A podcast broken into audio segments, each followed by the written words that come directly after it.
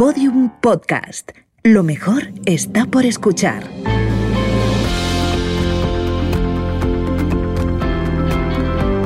¿Te has preguntado alguna vez cómo crecer profesionalmente? ¿Cómo convertir una crisis en una oportunidad? ¿Cómo ser exitoso pero feliz? ¿Cómo desarrollar la creatividad? Conversaciones ser. Conversaciones que inspiran. En este primer episodio hablamos con Juan López Aranguren sobre el valor de la improvisación y la educación salvaje.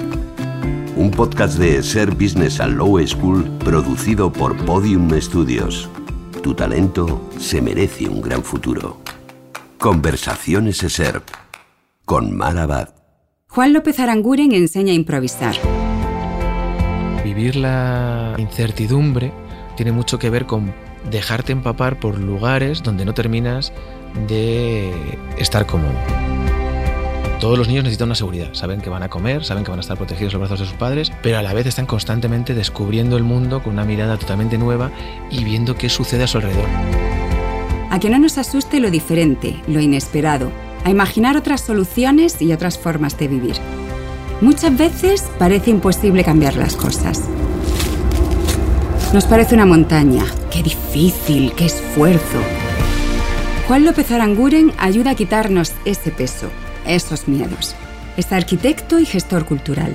Es cofundador del colectivo Basurama y coordinador del programa Imagina Madrid. Pero si le preguntas, Juan, ¿a qué te dedicas? Él dice que ayuda a crear estados de excepción que nos permitan mirar y escuchar de otra manera, y ayuda a pensar con las manos, con la acción y con lo lúdico para activar el cerebro. Muchas personas asocian lo inesperado y lo imprevisible a algo negativo. Nos gusta mucho tener las cosas bajo control. ¿Por qué crees que ocurre esto? Bueno, yo creo que hay un espacio para cada cosa. Es decir, entiendo que tradicionalmente hay ciertos ámbitos de seguridad que son imprescindibles para poder moverte por la vida, como pues eso, unos mínimos, ¿no? Una, casa, un saber que vas a llegar, que arrancas en un lugar y que llegas a otro, hay ciertas, como ciertas necesidades de seguridad.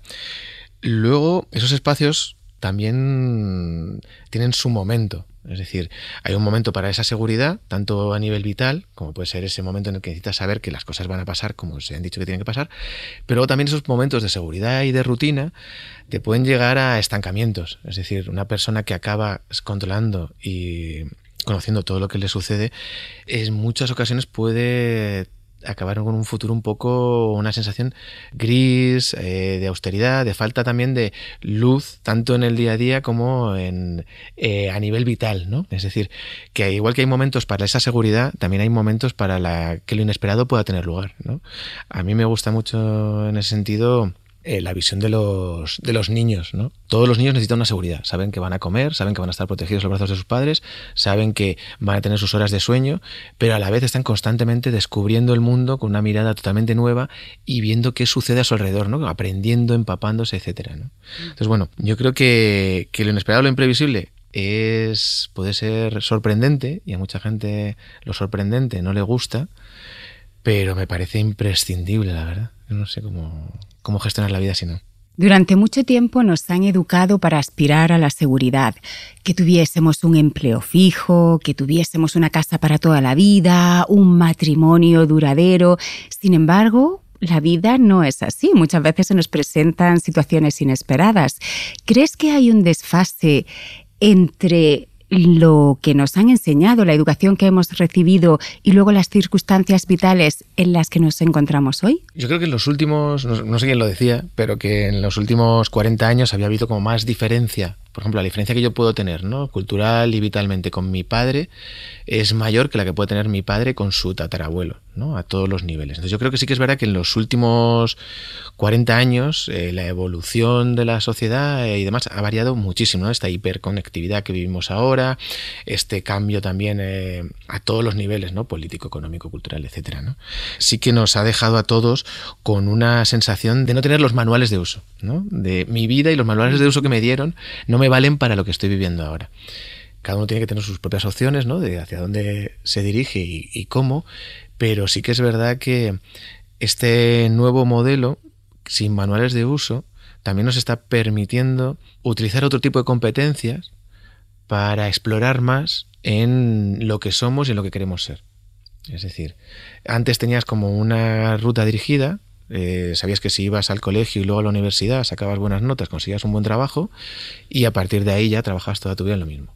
En muchas ocasiones ese camino tan prefijado, tan inevitable, hacía que te olvidases un poco de qué es lo que tú querías hacer. Es decir, ve por aquí que por aquí te va a ir bien. Y el ir bien era unívoco, era vas a tener eso, ¿no? Una casa, una familia y un trabajo para toda la vida. Ahora el ir bien eh, ha desaparecido. Ya no hay ninguna seguridad, ya no hay confianza en prácticamente nada, ¿no? Eh, yo estudié arquitectura, eh, ahora estudias arquitectura y puedes perfectamente acabar en cualquier curro o sin curro sin ningún problema. Entonces, esas certezas han desaparecido.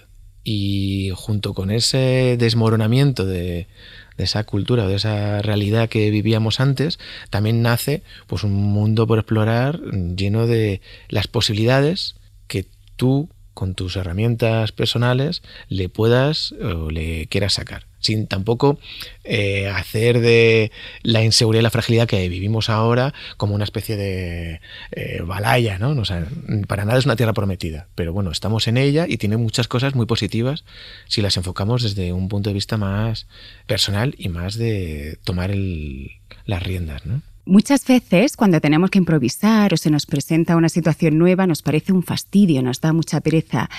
¿Qué habilidades necesitamos desarrollar para poder sentirnos cómodos en la improvisación? Eh, la principal de todas, para mí, es la curiosidad. O sea, que la curiosidad es lo que activa las ganas de conocer y de aprender. Es decir, luego ya a partir de ahí pues tendrás, pues eso, eh, ingenio, creatividad, flexibilidad, madurez, ¿no? Como esas otras eh, herramientas que son necesarias y que son imprescindibles, pero creo que la que lo activa todo de la manera también más sana es la curiosidad. Porque la curiosidad te, te lleva a lugares donde normalmente no estás, donde normalmente... y te lleva desde el deseo, no desde la obligación o la urgencia que son como otros lugares que te llevan a la improvisación, son, pues eso, la urgencia, eh, la fragilidad y la sensación de que no hay ninguna otra salida. Y eso te lleva allí, pero te lleva, a, pues a desgana, porque te estás sufriendo. Y sin embargo, la curiosidad te lleva de una manera muy, muy bonita, que es el deseo de descubrir cosas, ¿no? Esa curiosidad, que es algo que normalmente se va perdiendo y que tampoco se cultiva mucho, no somos una cultura que fomente la curiosidad, sino que se queda como mucho en el, en el baúl de los niños. Yo por eso vuelvo muchas veces a los niños, porque tienen un punto de, de pureza en ese sentido, que todavía no están tan dogmatizados, y parece que se queda ahí y que luego no la, no la volvemos a sacar, ¿no? Parece que se va como poco a poco escondiendo y al final hacemos las cosas más por deber o por pasión que por curiosidad, ¿no? Este modelo también del emprendedor apasionado o del el trabajador eh, serio y responsable. Pero me parece que en todo eso el, juego y la curiosidad parece como que se abandonan cuando en realidad son unas como son una energía, una especie de motor vital mm, poderosísimo. En la era digital no nos queda más remedio que ir aprendiendo constantemente, que ir reciclándonos. Sin embargo, no sabemos si estamos todavía preparados para una vida en la que tengamos que ir aprendiendo cada día algo distinto. ¿Cómo lo ves tú? Yo creo que es verdad que eh, la era digital creo que es un, un elemento muy positivo porque marca de una manera muy radical un antes y un después. Entonces cambia la forma en la que nos comunicamos, cambia la forma en la que percibimos. Y yo creo que eh, sobre todo es un acelerador, es decir, que nos lleva a, nos obliga a vivir la vida de una manera distinta. También es verdad que puedes caer en la trampa y entender Internet como eh, una herramienta más, es decir, como una herramienta para comunicarse, como una herramienta para trabajar, como una herramienta para obtener beneficios. Cuando en realidad lo que nos está ofertando Internet, por lo menos el Internet de los primeros años, que cada vez está dejando de ser ese lugar salvaje donde todos interconectamos con muchísima libertad, lo que te obliga también a reaccionar a lo inesperado. Es decir, es un poco como un espacio público donde cualquier cosa puede suceder porque te cruzas con gente que normalmente no ves y que no conoces. Eh, mientras que antes, pues tú sabías que ibas, a, leías hasta el periódico, escuchabas hasta el radio y todo lo que te llegaba te llegaba en unos términos en los que tú eh, estabas habituado, se te sentías cómodo y de alguna manera preveías lo que te iba a suceder.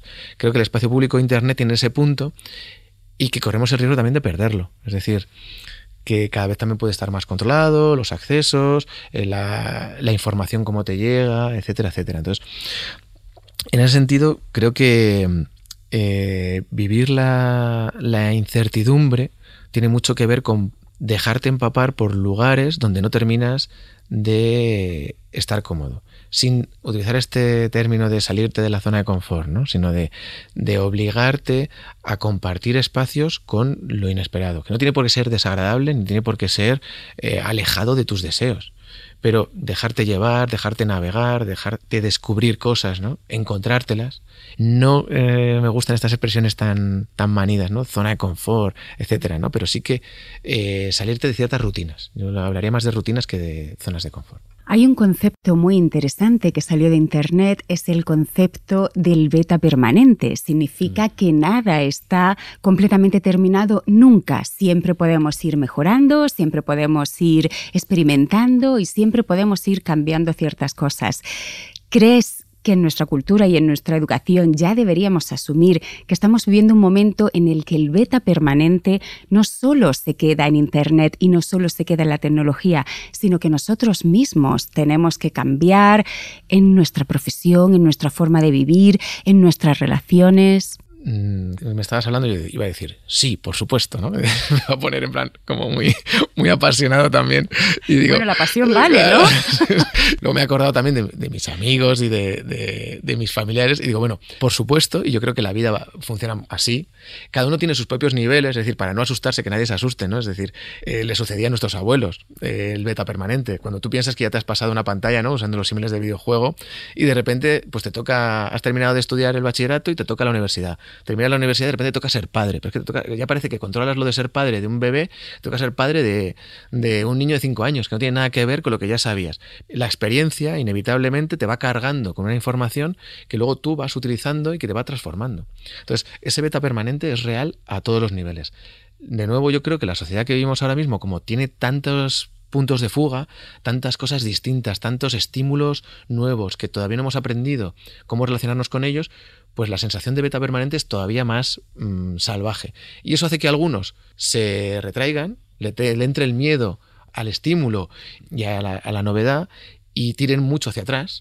Y sin embargo hay otra gente que lo que hace es abrazarlo también a veces de manera desaforada. Es decir, como cuando estás viviendo en casa de tus padres toda tu vida y te vas de Erasmus, ¿no? Entonces como la gente se desboca. Es decir, el exceso de libertad que los lleva también a, mundos de locura, ¿no? Entonces, por eso cuando te iba a responder como tan apasionadamente, he dicho, bueno, voy a intentar como ponerme en un término medio para hacer un poco de balanza. Porque a mí es verdad que el beta permanente me apasiona y me parece una forma muy bonita y muy divertida de relacionarte con el mundo.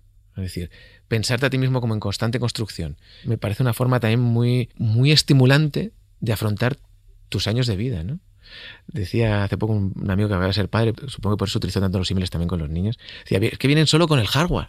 Dice, no tienen software. Entonces, dices, claro, dices, pero es que en el fondo somos así, ¿no? Es decir, que el software lo tienes que ir como eh, añadiendo tú constantemente, ¿no? Tienes que ir como constantemente incorporando nuevas actualizaciones y creo que eso es también lo que hace que puedas disfrutar de la vida, si no, también te vas como acogotando, ¿no? Te oí decir una cosa muy interesante sobre el sistema educativo.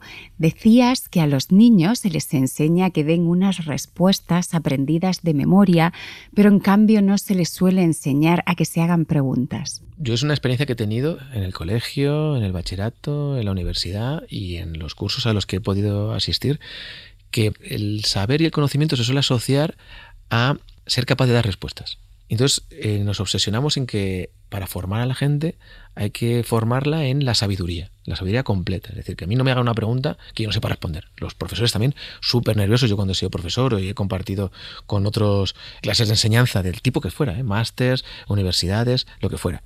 La mayor miedo que tenían todos es a quedarse en blanco ante una pregunta de un niño, o de un alumno, o de un profesional de un propio par. Es decir, incluso en las propias empresas, que no me pregunte algo mi jefe que no sepa, o que no me pregunte algo mi subordinado que yo no sepa cuando en realidad el conocimiento no tiene un valor en sí mismo.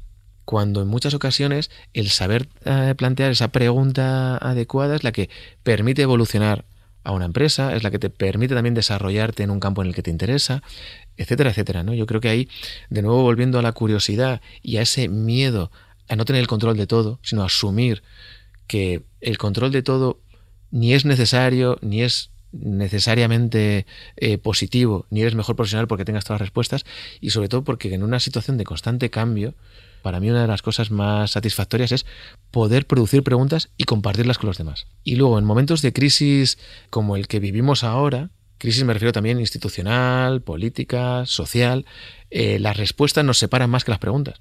Yo en la típica comida familiar donde todo el mundo vuelca sus conocimientos o en la propia empresa donde cada uno da su opinión sobre un tema, cuando en lugar de enfrentarte desde las opiniones y desde las afirmaciones, lo haces desde las preguntas, te das cuenta de que estamos mucho más unidos y tenemos más cosas en común que cuando intentamos hacerlo desde las respuestas. Entonces yo creo que ahí hay como un cambio de paradigma que creo que es inevitable y que más se está viendo ¿no? en todos los modelos actuales también de las, las empresas que se señalan como, como exitosas, pues funcionan también muchas veces más desde cómo podemos crear preguntas nuevas que cómo podemos dar respuesta a las situaciones actuales.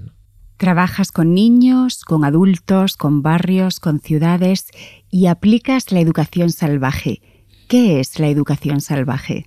Para mí la educación salvaje tiene mucho que ver con crear estados de excepción, donde lo que lo inesperado eh, pueda tener lugar y provocar que la gente salga de su rutina habitual. Y creo que es en ese salirse de la rutina donde la gente empieza a incorporar nuevos puntos de vista y nuevas formas de mirar. En nuestra propia casa, ¿cómo podemos transformar los espacios domésticos en lugares que estimulen más la creatividad, la innovación y también la improvisación?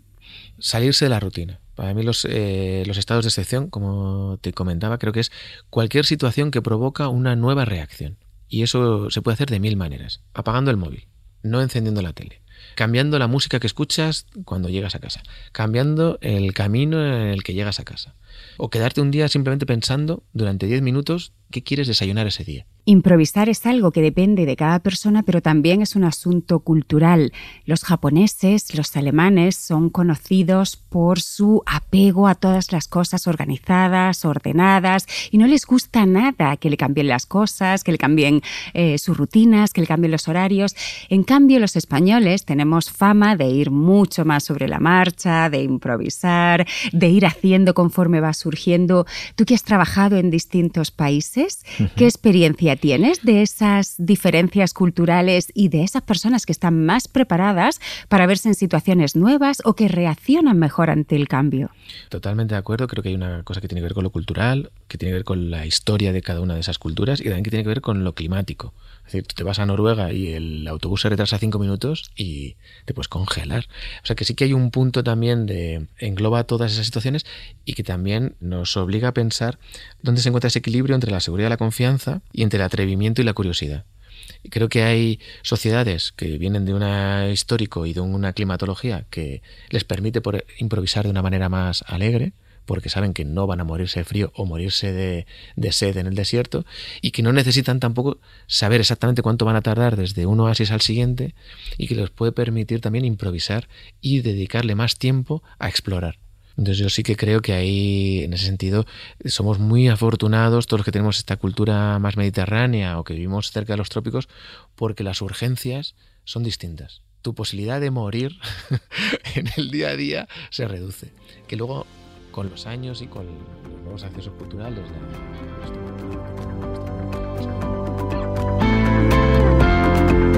Conversaciones ser.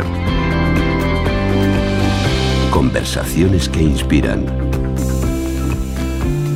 Escucha todos los episodios en eser.com y en podiumpodcast.com